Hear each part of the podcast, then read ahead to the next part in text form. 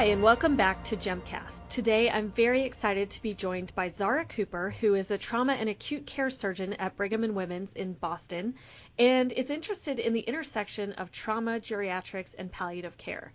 So, Zara, welcome to GEMcast. Thanks so much. It's great to be with you. Today, we're talking specifically about trauma in the elderly. And older adults who suffer traumatic injuries tend to have worse outcomes. Like most things that we've talked about here before, the reasons are multifactorial and can be quite complicated. So I wanted to try to dissect down and figure out what those reasons are. Why do they have worse outcomes? And then how can we improve the outcomes for our, older trauma patients? We'll talk about some of the differences between older and younger adults in terms of mechanisms of injury, physiologic differences, medications. So first of all, uh, Zara, what are what are some of the physiologic changes that occur with aging that can make older adults more prone to worse outcomes after trauma? I think that's a great question, Christina. I think one thing we need to recognize is that most geriatric trauma, uh, the vast majority of geriatric trauma is related to falls. And falls are really a geriatric syndrome, and that's one of the things that we've come to appreciate more and more over time that the reason that these patients are falling are often linked to other disorders that they have. Maybe it's vestibular problems or problems with balance and gait, neurologic impairments, Parkinson's, and other geriatric related uh, issues and syndromes that make them vulnerable to falling in the first place. Then we have to recognize that elderly folks, and particularly frail elders who are more likely to fall, have multiple other vulnerabilities. They have multi morbidity, so they have medical comorbidities and medical issues that kind of set them up for uh, worse complications, uh, and oftentimes will precipitate an event. So, so for example, in the case of patients who are falling when they syncopize, or even syncopizing when they they're driving, that can be a major problem. Um, and then also that they're more socially vulnerable, so they're left alone for periods of time when perhaps they shouldn't be. They have uh, poor access to food, uh, often have poor access to health care, often isolated socially, and so don't necessarily have what they need to avoid some of the circumstances that they find themselves in. So I, I completely agree with you. It's totally multifactorial. And that's really the important point of geriatric trauma is that unlike other areas of trauma, we're really looking at the patient in a much more holistic way. Now let's consider a case of a 76 year old male with a history of coronary artery disease who's on Plavix, so a pretty common presentation, and he presents after a traumatic injury. Let's say, as you mentioned, a fall is one of the most common causes of trauma. So he had a mechanical fall from standing, tripped over something, possibly had a brief loss of consciousness. Often it's not completely clear, since if it was unwitnessed, the patient may not remember. And he comes in with a frontal hematoma and a GCS of 14 he's a little bit confused. Let's start with EMS. They get called to the house. What are some things specific to the elderly that they should consider when triaging the patient? For example, they have to decide should they come in lights and sirens? Should they come in non emergent? Should they go to a trauma center that might be further away? Or should they go to their local ER? Right. I think those are all great questions and things that EMS is struggling with minute to minute. I want to say daily, but I know it's more frequently than that. I think the biggest thing to, to keep in mind about elderly patients is that they have occult injuries. They hide things. and, you know, even somebody who has a GCS of 14, it's often easy to just kind of write that off as, oh, they're just confused or they must be their baseline or perhaps they have a UTI, as opposed to recognizing that it's a result of their traumatic brain injury. The other thing is that elderly patients who fall, like other patients who fall and hit their head are at risk of cervical spine fractures. But of course, you know, the elderly have higher rates of osteopenia and fragility, and so they're at higher risk of fracture. And we know that cervical spine fractures in older patients are particularly lethal. So it's important that they consider doing uh, stabilization, inline stabilization. You know, when they take their vital signs, older patients, uh, again, they can hide shock, maybe because of medications that they're taking and beta blockers that make their heart rate artificially low. And and we know that what we consider hypotensive for younger patients is actually way too low for older patients. And in fact, a systolic blood pressure of, of 110 or less raises a concern of shock in an older person.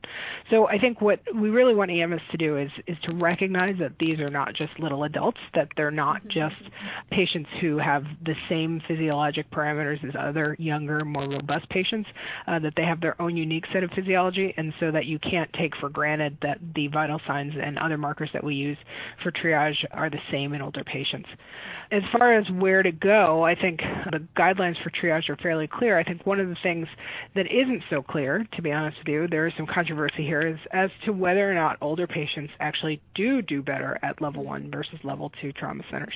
You know, we know for spinal injuries and even some traumatic brain injuries that patients who are treated, older patients who are treated at level two centers, do just as well um, that there aren't differences in mortality, there aren't differences in adverse outcomes, and for some older patients, again, because of their social vulnerabilities, not being transported to a hospital that's far away may be better. Now, I don't have a lot of data to support that, but certainly the geriatric literature talks a lot about, there's a lot of evidence in the geriatric literature about the negative effects of hospitalization on these folks. And so, whatever we can do to minimize the amount of time that they're in hospital safely uh, is the way to go. That's a really important factor, actually. I've certainly had patients, elderly patients, say, "Oh, I can't go, I can't be transferred to such and such hospital because my wife can't drive on the highway and can't drive at night, and so she wouldn't be able to see me." So that's that's an interesting consideration as well. Now, let's say when the patient arrives to the ED, what are some things we should consider in terms of figuring out how badly injured they may be, or things that we could look for to help find these occult injuries? So I think I think our threshold for radiographs, there's not evidence necessarily that older patients should have a lower threshold for radiographs, but certainly if somebody has hit their head, um, they should get a C-spine CT as well.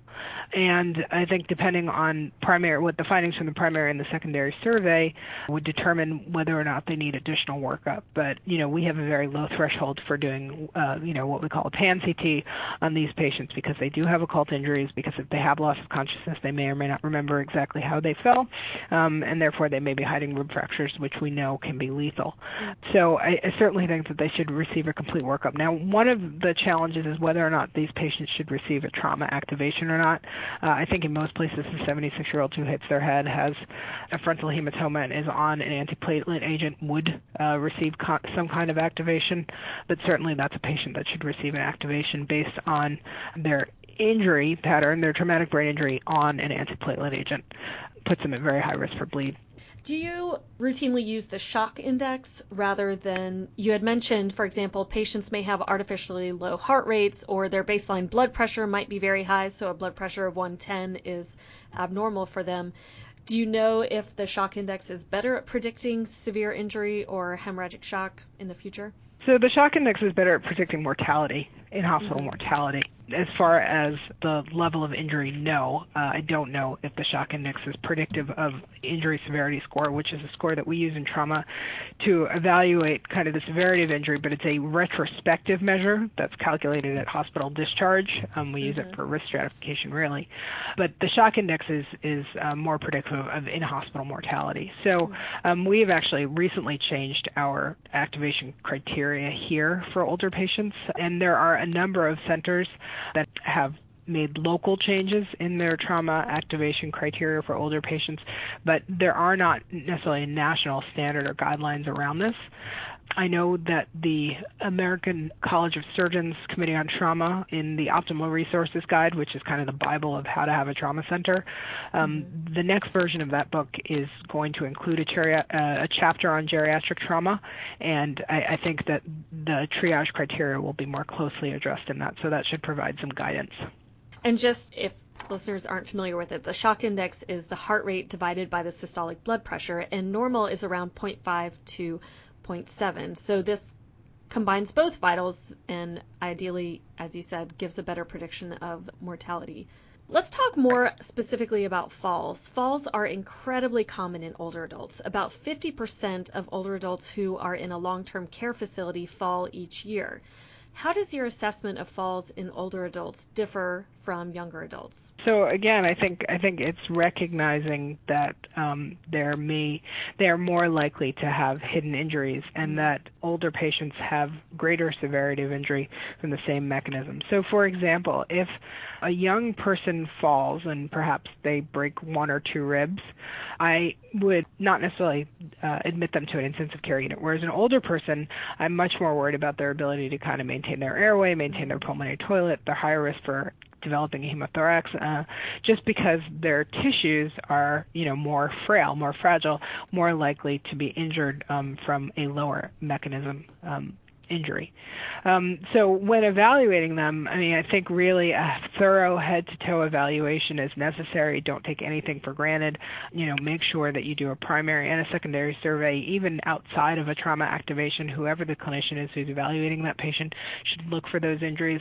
I mean, so many times we are um, called, you know, as I mentioned, I'm a trauma surgeon, so we're called after the patient has been in the emergency department for a number of hours already because, you know, some occult injury has been shown in workup later on, or mm-hmm. the patient is now complaining of shoulder pain. Um, but I think, you know, a thorough kind of evaluation up front can reduce the time that we catch some of those injuries um, and, you know, prevent missed injuries altogether. Let's say now instead we perhaps we admitted the patient for their rib fractures, and then you find in talking with the patient that they've had multiple falls in the last year. Is there anything that you guys do, or how do you help manage that patient on discharge or while they're hospitalized uh, to help prevent future falls? Yeah, so I have to say we are we're very spoiled here. Mm-hmm. Uh, I guess it was four years ago now. A few of us made the argument to our leadership that we had so many geriatric trauma patients that we, we and they most importantly would benefit from having a geriatrician on our service. And so we have tr- triggered geriatric consults so that all of our patients who initially it was all of our patients over 70 and then recently we've initiated a frailty pathway so that we can localize our resources mm-hmm. um, and really focus them on the most frail and vulnerable elders. They all see a geriatrician. They also have a triggered consultation with a care coordination and if they live by themselves themselves a social worker. So, and we make sure that that happens within 72 hours of their admission, so we can start discharge planning, um, but also considering what resources they need very mm-hmm. early on. So, I think probably the short answer to your question is what do we do? We take a very multidisciplinary approach mm-hmm. to these patients, right? I am a trauma surgeon. You know, until I developed this interest in geriatric trauma, I knew very little about falls prevention, so to speak, and certainly not specific to older patients, right? But having a multidisciplinary approach helps me understand that there are a lot of contributors to these falls, right? As we talked about before, there's the social vulnerability, so that's why we have social work involved.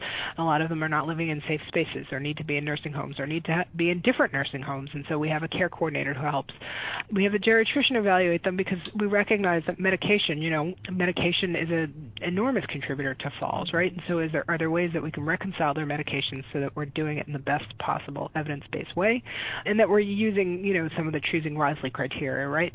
We need to think again more holistically about the patient as opposed to prescribing a medication for everything that ails them. What are the mm-hmm. ones that are really going to provide the most benefit? The next thing is also considering what would the etiology of the fall be, whether or not they have a neurologic impairment like Parkinson's, do they have vestibular disorders. Really kind of digging down and doing a comprehensive geri- geriatric assessment really helps with that. We also have physical therapy who see all of these patients who are on our frailty pathway, and that consult is triggered within 48 hours. We also have a protocol so that our nurses are empowered to get these patients out of bed if they meet certain criteria. They're expected to have all of their meals out of bed in order to make sure that they not only that they don't have muscle atrophy, increasing muscle atrophy, but also so that it helps orient them and reduce the risk of delirium. Um, and then finally, as part of this frailty pathway that we have, our injury prevention coordinator has done a tremendous job of, of actually triggering a falls prevention information packet that all patients receive, patients and or their families receive on discharge. Even patients who weren't admitted because of a fall but do meet our criteria for the frailty pathway. Mm-hmm. So, for example, somebody who's had a motor vehicle crash will receive this information and this whole multidisciplinary approach to treatment that I've described. That sounds like a really fantastic program, and I, I agree. It's such a multifactorial problem that no one specialty can solve the issues. It may be they need physical therapy, they need assistive devices, they need glasses. All these different right, things right. can interplay exactly right. to make the patient at higher risk of falls. Right, and I'm so glad you brought up the point of assistive devices because that's just been such a huge lesson that I've learned in helping take care of these patients. And and I must say that I, I feel like a lot of this stuff isn't new; it's just new to us. and the mm-hmm. geriatricians have been doing it for decades. And I think if we really just think about what these patients need and what this type of patient needs, uh, it really becomes self-evident the kind of care that we need to provide at all at all stages. I mean, um, my good friend Maura Kennedy has done some really beautiful work showing how many older patients who are just in the emergency room are delirious Mm. Um, you know, we really need to address um, their needs kind of from the time they hit the door. And you know, one of the things that I worry about in the patients who don't receive a trauma activation, and of course it depends what kind of trauma activation they receive, but if they don't receive any kind of trauma activation, that you know, these patients who are at such high risk of having these injuries that, whether or not they're occult, but are much more devastating for these patients in the short and the longer term, just kind of sit in the ED on a stretcher just like anybody else. Well, thanks so much for sharing your experience and wisdom. Is there anything else you would want ER physicians to know or EMS providers to know about taking care of geriatric trauma patients? I think for for the EMS providers, I think it's really hard, and, and they're really in in a tough spot. And I really look forward to our community developing guidelines and frameworks that can be more instructive for them. Mm. But I do think that all in all, we all need to learn how to under we need to understand geriatrics better to take care of these mm. patients in the best possible way. And the way the population is going, there are trauma centers like ours where over 50% of our patients are geriatric. Mm. Um, you know, a third of all surgical admissions, for example, are geriatric. And so, you know, instead of thinking about this as a subspecialty, I think we need to start thinking of these are our patients. Right. Um, and then I would say that you know anybody who's taking care of patients as demography shifts really needs to um, become knowledgeable about this. They need to take it upon themselves to become knowledgeable about this. You're absolutely right. I think in the vaccine projections in the next 10 to 20 years, a quarter of all ambulances coming to the ED will be geriatric patients. So really EMS, geriatrics will become an increasing part of their practice just as it is in emergency medicine, trauma surgery, critical care, well, thank you again for being on Gemcast. I appreciate you taking the time to give your perspective. Thanks so much for your invitation. It's really been a pleasure to talk with you. I'm going to summarize a few of the main points that Zara made. First off, is that falls are a major source of trauma for older adults, and most of these are just falls from standing. They're not falls from second floor windows. Falls are what's considered a geriatric syndrome. Geriatric syndromes are defined as multifactorial health conditions that occur when the accumulated effects of impairments in multiple systems render an older person vulnerable to situational challenges. So basically, what that means is it's not usually one specific thing that is making older adults more prone to falling. It's a constellation of things. It's their vision, their proprioception, their muscle tone, their balance all these things together make them more likely to fall. And then frailty is another geriatric syndrome that makes them more likely to have a more severe injury when they do fall. Things like osteopenia, poor wound healing, more fragile skin, decreased brain volume that makes them more prone to intracranial hemorrhage, as well as the use of medications. Many medications can make you orthostatic or they can make you dizzy. Or you can be on anticoagulants that can make you bleed more when you do fall. And this can be a vicious cycle because once you've fallen, then you can become deconditioned. That leads to worse frailty, that then leads to weaker bones, lower muscle mass, and then again, more falls. About one in three older adults that's over the age of 65 fall each year and falls are the main cause of fractures, hospitalizations for trauma, and also the need to go to an assisted living or skilled nursing facility, so loss of their independence. Falls are also the highest cause of injury related deaths. So in younger patients, it's more things like MVCs, motor vehicle collisions, whereas in older adults, falls are the leading cause of trauma deaths. Now, in thinking about falls as a syndrome, it has many different components that feed into it. I mentioned some of them, but others are things like chronic medical illness. If you have diabetes and diabetic neuropathy, or you have diabetes and you get dehydrated, or you're on diuretics and you get dehydrated, that'll increase your risk of falls. Also, cognitive impairments, medications, decreased mobility and balance. If you have a falls history, that feeds into your falls sensory deficits, alcohol use. We don't often think about that in older patients, but that certainly can play a part. Postural hypotension, depression even contributes to falls. And then other environmental factors, such as an environment that's not safe or that has a lot of things on the floor. Maybe the patient needs grab bars to help them get up out of the bath and they don't have them. All these things contribute to falls, and what that means is in order to prevent future falls, you truly need a multidisciplinary, holistic team. And it sounds like Dr. Cooper has an amazing program at her hospital where they have case management and PT and a geriatrician evaluate the patient and make changes to all of these things. They check their for cognitive impairment, check for medications and polypharmacy. Most of us probably do not have that luxury what we can do is at least get the ball rolling and refer the patient for some of these services. Another really important point that we've harped on before when a patient comes in for a, after a fall or other trauma is to ask about any recent medication changes. If they were just started on a new medication, that may be something that was contributing and tipped them over the edge, no pun intended, into the fall.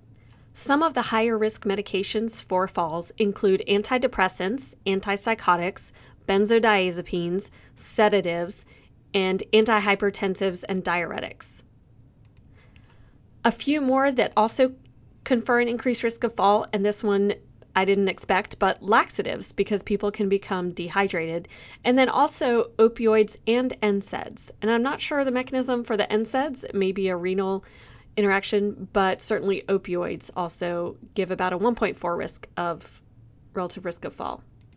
So all of these predisposing factors, frailty, falls risk, and polypharmacy cause an increased risk of falls and also an increased severity of injury with the fall. This can have both direct and indirect effects. I think about the direct effects as things like you have a hip fracture or an intracranial hemorrhage.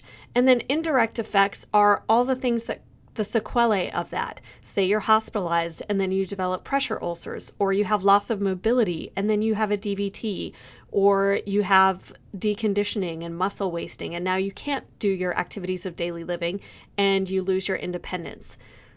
So, all of these things are important to keep in mind to remind us of the impact that falls have on older adults. When it comes to head injury, we know that older adults have higher rates of intracranial he- hemorrhage after head injury. This has to do with the fact that the dura is more adherent to the skull, there's cerebrovascular atherosclerosis, and then decreased regulation of intracranial pressure. So once they do have an intracranial hemorrhage, they can't regulate their ICP as well and they don't clear free radicals as well. There's also cerebral atrophy with age, so there's more space in the skull for the brain to kind of knock around and cause a bleed. That's how I think about it. In addition, as I mentioned, older adults are much more likely to be on anticoagulants. Traumatic brain injuries in older adults carry quite a high one year mortality, and this will depend on whether they're on anticoagulants and their underlying medical condition and their uh, more, their functioning level prior to the fall. There's an interesting tool online called the MRC Crash Trial Collaborators Prediction Tool for predicting outcome after traumatic brain injury. And I will put the link for that in the show notes. But basically, you can put in the age, gender, their GCS, and CT findings, and it will give you a 14 day mortality and a six month risk of unfavorable outcomes. Just to give a ballpark number, for adults 55 years and older, the one year mortality after a traumatic brain injury is 21%. And I, I know I'm not quite comparing apples to apples, but for example, to compare to hip fractures in age 65 and over, the one year mortality is around 15 to 20%, so also very high. When I'm examining a patient who comes in after a fall, I think of it in three phases. First, I want to know what happened prior to the fall. Were they walking? Had they just stood up after sitting down? Had they just had a coughing fit or just urinated or have a, had a bowel movement? And did they feel dizzy? Did they have chest pain or trouble breathing? So, what happened right before the fall? And then what happened during the fall? Did they lose consciousness? Do they remember tripping on something? Did they fall and hit their head on the counter and then hit the floor, or what was the sequence of events? And then what resulted afterwards? Were they unconscious for any period of time? Did they seize? Were they incontinent? Did they bite their tongue? And were they able to get themselves up off the floor and ambulate, or did they have to call for help to have somebody come get them? It's also really helpful to figure out if it was witnessed or unwitnessed. For unwitnessed falls, sometimes people don't remember if they had loss of consciousness. Whereas if it's witnessed, you can ask or call the person who saw the patient fall and get a sense for what happened, whether there was any seizure activity, and how long they were out for if they were unconscious. Zara mentioned vital signs in older adults. It's important to be aware that, for example, they could have significant bleeding and yet have a normal heart rate because they're on beta blockers. Or they may have a blood pressure that looks normal but is much lower than their baseline blood pressure. The shock index is useful for predicting mortality in trauma. And that is the heart rate divided by the systolic blood pressure, with normal being 0.5 to 0.7. Another useful tool in trauma, such as a motor vehicle collision or a major trauma like that, is the lactate. If the lactate is elevated, that's also predictive of worse outcome and is useful for finding occult shock before it becomes evident on the vitals. We frequently use the term mechanical fall when we're talking about older adults falling. And what we mean by that is that it was not a syncopal event, meaning that they probably tripped over something or they were getting out of their car and they didn't make it up the curb and they fell down. But I want next time you think about this term mechanical fall, consider that it's really not just a mechanical fall. If somebody who's 20 years old is walking and trips on a dog who's scampering by, I think dogs scamper, I'm not totally sure, but they trip on a dog, they're more likely to correct themselves and quickly move in order to regain their balance before they hit the floor. Whereas an older adult with that same scampering dog is more likely to than the younger adult to fall and hit the floor or have an injury. The same mechanical obstruction or mechanical problem even though it is a mechanical fall, leads to different results because of their age and other, not just their age, but their age is a marker for other problems.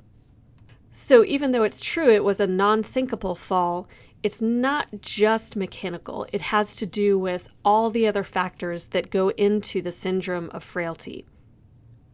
Zara talked about the fact that older people hide injuries, meaning they may not have this severe neck pain or demonstrate the usual symptoms that you think of with various injury patterns. So it's important to do a very good history and exam. It's important to get collateral from either the care facility or family about what their baseline is, or you may not know that they're actually altered when they when you see them. Do a very thorough physical exam. Make sure you look at all the joints, palpate all the long bones, range them if you're able to to see what may be fractured because they can have uh, bony injuries with even just very mild trauma. As Zara said, when you're scanning the head, also scan the C spine because if it was an injury that was severe enough to cause an intracranial hemorrhage or something that you're worried about in the head, then it could also have caused a C spine injury. Rib fractures are another pattern of injury that has a much higher mortality in older adults. Older adults are more likely to develop pneumonia ARDS and then respiratory failure. They tend to have longer hospital and ICU stays. And in one 10 year retrospective study comparing younger and older cohorts of patients who had similar injury severity scores, it was found that 17% of the younger patients developed pneumonia compared with 31% of the older patients. And the mortality rate for the younger patients was 10%, while for older patients it was 22%. The mortality goes up steadily with number of rib fractures, as does the risk of pneumonia. For each additional rib fracture, the odds ratio of pneumonia is about 1.16, and for death, 1.19. So once you have three or four rib fractures, that becomes very significant. That's it for now. I hope this has been helpful. If you have thoughts, comments, or feedback, feel free to leave a comment on www.gempodcast.com or via Twitter with the handle at gempodcast. Thanks.